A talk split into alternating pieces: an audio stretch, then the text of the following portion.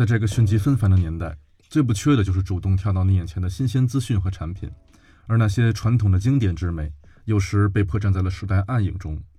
当年轻消费者成为市场主流，如何延续传统产品的消费神话？如何将过去的优雅融入当下的潮流，是每一个葡萄酒从业者都关心的议题。今天，我们非常荣幸地有请到来自贝尔塔尼酒庄的新晋 Master of Wine Andrea，从阿玛罗尼聊起，如何向年轻消费者推荐这些传统的经典酒款。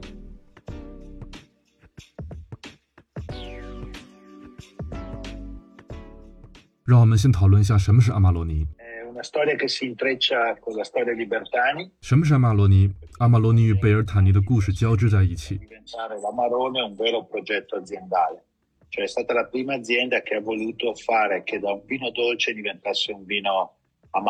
贝尔塔尼是第一家决定去打造一款阿玛罗尼葡萄酒的企业，同时试图将阿玛罗尼这种甜葡萄酒转变为干葡萄酒。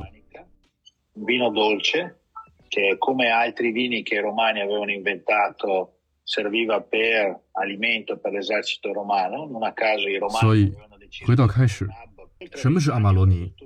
这是在罗马时代诞生的一种甜酒，与罗马人发明的其他葡萄酒一样，它被罗马军队作为其饮食的一部分。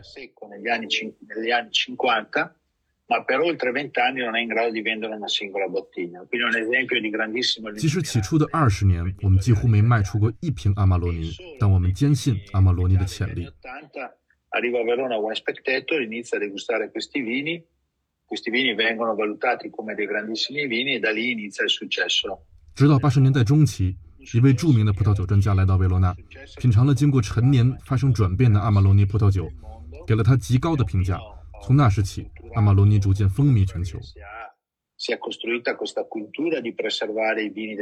这就是为什么今天贝尔塔尼拥有一个非常丰富的陈年葡萄酒库。以及我们是如何拥有了葡萄酒陈年的经验与体系。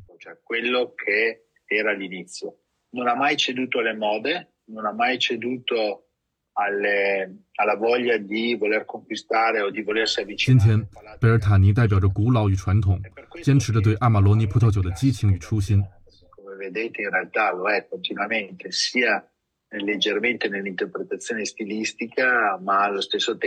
但这并不意味着阿玛罗尼葡萄酒是一成不变的。十年复十年，它在风格和酿造技术上一直保持着微妙的变化。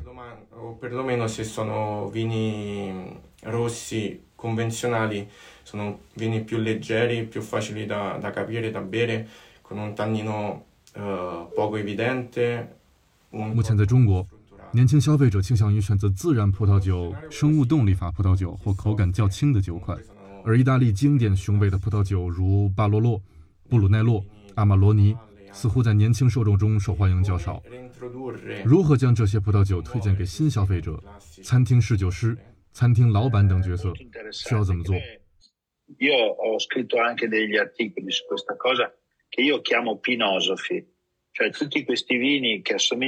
这是一个全球趋势，非常有趣。我曾写过一篇关于这一现象的文章，我称之为“黑皮诺智慧”。所有这些葡萄酒都与黑皮诺相似，具有清新口感，容易入口，单宁较少，还适合冷藏。Però bisogna fare una grande attenzione perché il grande rischio di questo segmento è quello di banalizzare, cioè 值得注意的是，这些葡萄酒虽然与黑皮诺相似，但并非完全相同。越轻盈越好的这个观点存在极大风险，葡萄酒有可能会因此变得平庸。我们都知道，勃艮第葡萄酒是清新口感与复杂性并存的一个例子，所以特别适合做杯麦酒，但很难搭配某些特定菜肴。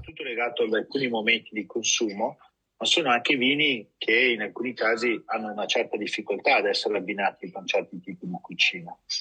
I grandi classici italiani giocano completamente diverso, cioè potrebbero essere il terzo polo. 这时，意大利的经典葡萄酒隆重登场了。它可以成为第三种模式。波尔多是一种模式，勃艮第和所有这些拥有黑皮诺智慧的酒是一个模式。此外，还有意大利模式，我叫它 Italiane，意大利式。Modificati come sono come il modello bordolese dove il legno prevale e le componenti di cioccolato, vaniglia 这些意大利安的葡萄酒颜色较浅，与拥有大量木质味、巧克力和香草气息的波尔多风格相比，口味没有那么多聚焦和做改良。但你可以在意大利安的里找到一份复杂的苦涩。这种高酸度加高单宁的组合，搭配这分苦涩作为收尾，使这些葡萄酒适合搭配各种菜肴。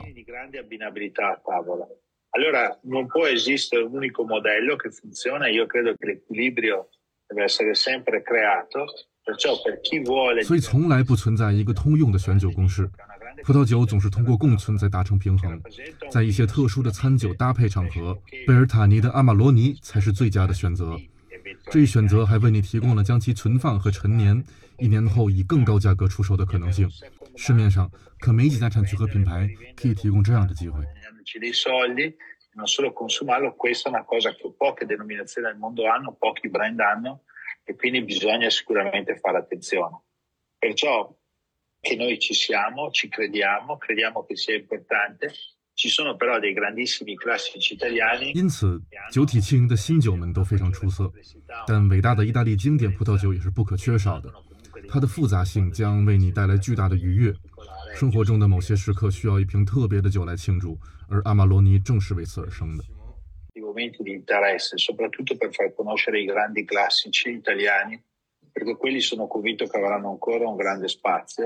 Anche perché non hanno mai venduto la loro anima. 我认为我们应该创造更多的机会，让大家更好地了解伟大的意大利经典葡萄酒，他们在市场上仍然潜力无限。La prima volta che avete una riunione commerciale aprite la Marone Classico 2013 e apritelo alla cieca e chiedete 如果你们与客户在试酒，可以选择一瓶2013年的 Amarone Classico，然后进行一次盲品，不用问这是哪款葡萄酒，只是去问他们对这款酒的感受。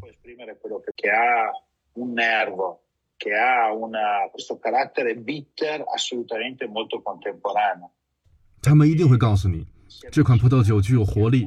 感受到了酒中包含的精神，一点苦涩回味，却又是完全现代化的口感。这点涩会让人联想到烈酒，不是因为酒精度，而是因为这醇厚复杂的风味。一个高品位的国际化的消费者都会追求这丝醇厚。